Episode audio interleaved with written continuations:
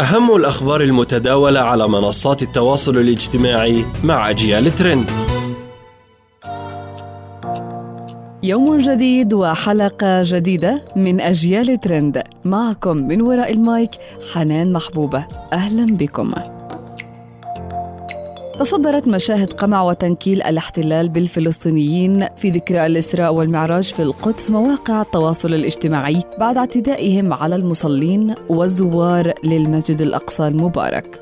هاشتاج القدس في حادثة الإسراء والمعراج بلغ 24 ألف تويت على موقع تويتر. ولا نغفل عما وثقته الوسائل ووثقه الصحفيين بعدساتهم وأصواتهم في الميدان.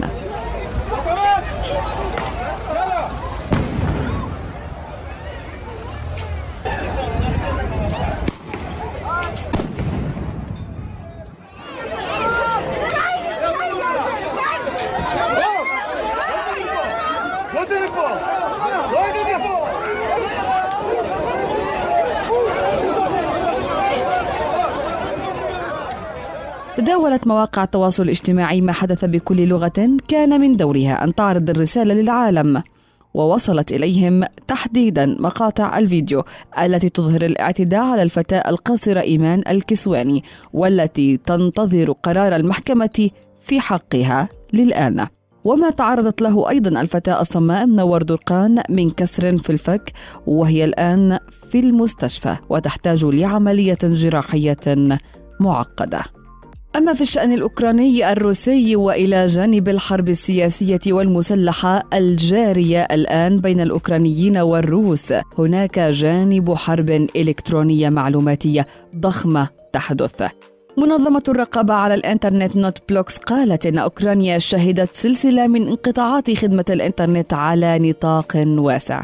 إلا أن هذا لم يمنع الرئيس الأوكراني فلاديمير زيلينسكي من استخدام خدمة السيلفي التي التقط فيها صورا بأماكن ومقرات مختلفة ومعروفة في أوكرانيا بهدف طمأنة شعبه ونالت تفاعلا عبر مواقع التواصل الاجتماعي. تخلى فيها عن بدلته الرسمية وربطة عنقه مرتديا اللباس العسكري. هذا التواصل تهدف من خلاله أوكرانيا إلى الرد بطريقة أو بأخرى على الدعاية الروسية التي تطلقها روسيا باستخدام قصص المواطنين ومنشوراتهم.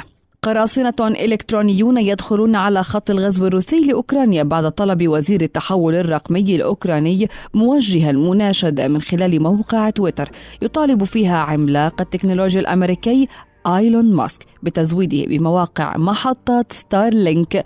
وفعلت خدمات ستارلينك وهو نظام يقوم على الاتصال الفضائي حيث بنته شركة سبيس إكس لتوفير فرص وصول الإنترنت للمناطق المحرومة. فقد أعلنت مجموعة الهاكرز الأشهر في العالم أونونيموس مسؤوليتها عن اختراق الموقع الإلكتروني وقنوات تلفزيونية حكومية بثت من خلالها أغاني للأوكرانيين.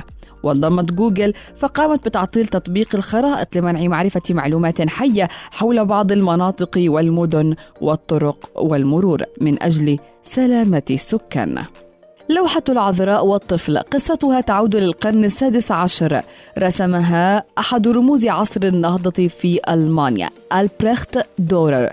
بعد أن تم شراؤها مقابل 30 دولارا بالصدفة عرضت للبيع من قبل دار مزادات لندن بمبلغ يفوق العشرة ملايين دولار. اكتشفت هذه اللوحة من قبل جامع أعمال فنية في بوسطن الذي يعتقد أنه تم الانتهاء من رسمها عام 1503 وابتاعها بثلاثين دولارا على محض الصدفة ليعرضها لاحقا بمبلغ يفوق العشرة ملايين. بعد شراء اللوحة قام شويرر جامع الأعمال الفنية برحلة مدتها ثلاثة سنوات للتحقق من العمل.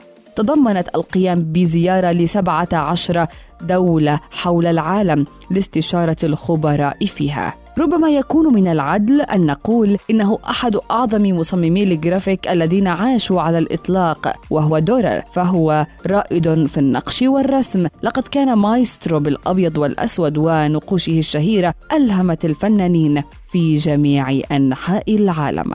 إلى هنا نصل وإياكم إلى ختام موجز أجيال ترند. إلى اللقاء في يوم جديد وحلقة جديدة. thank you